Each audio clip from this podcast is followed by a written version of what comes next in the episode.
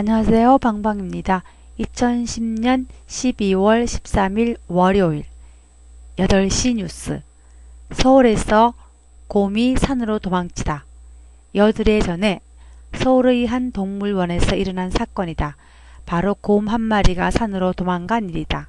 그 곰 이름은 꼬마로서 중국의 샤오펑요에 해당되는 것이다. 그 꼬마가 도망간 산은 평소 사람들이 많이 등산하는 곳이나 최근 곰이 도망간 후부터 대부분 사람들이 곰과 마주칠까 무서워서 산에 오르는 이가 눈에 띄게 줄어들었다.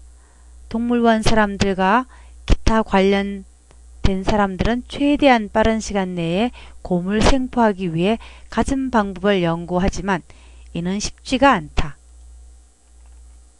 그들은 최대한 머리를 써서 함정을 설치했지만 꼬마는 함정에 걸려들지 않고 오히려 유유자적하게 산속을 누비고 있다.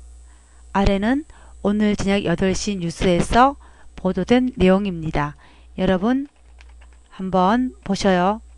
오늘 방송 내용은 꼬마가 어젯밤 산속의 매점을 찾아와서 배부르게 포식을 한 뒤 음료수와 맥주, 막걸리까지 마시고 유유히 사라졌다고 합니다. 그러면 여러분 모두 한국 아나운서의 음성을 한번 들어보세요. 감사합니다.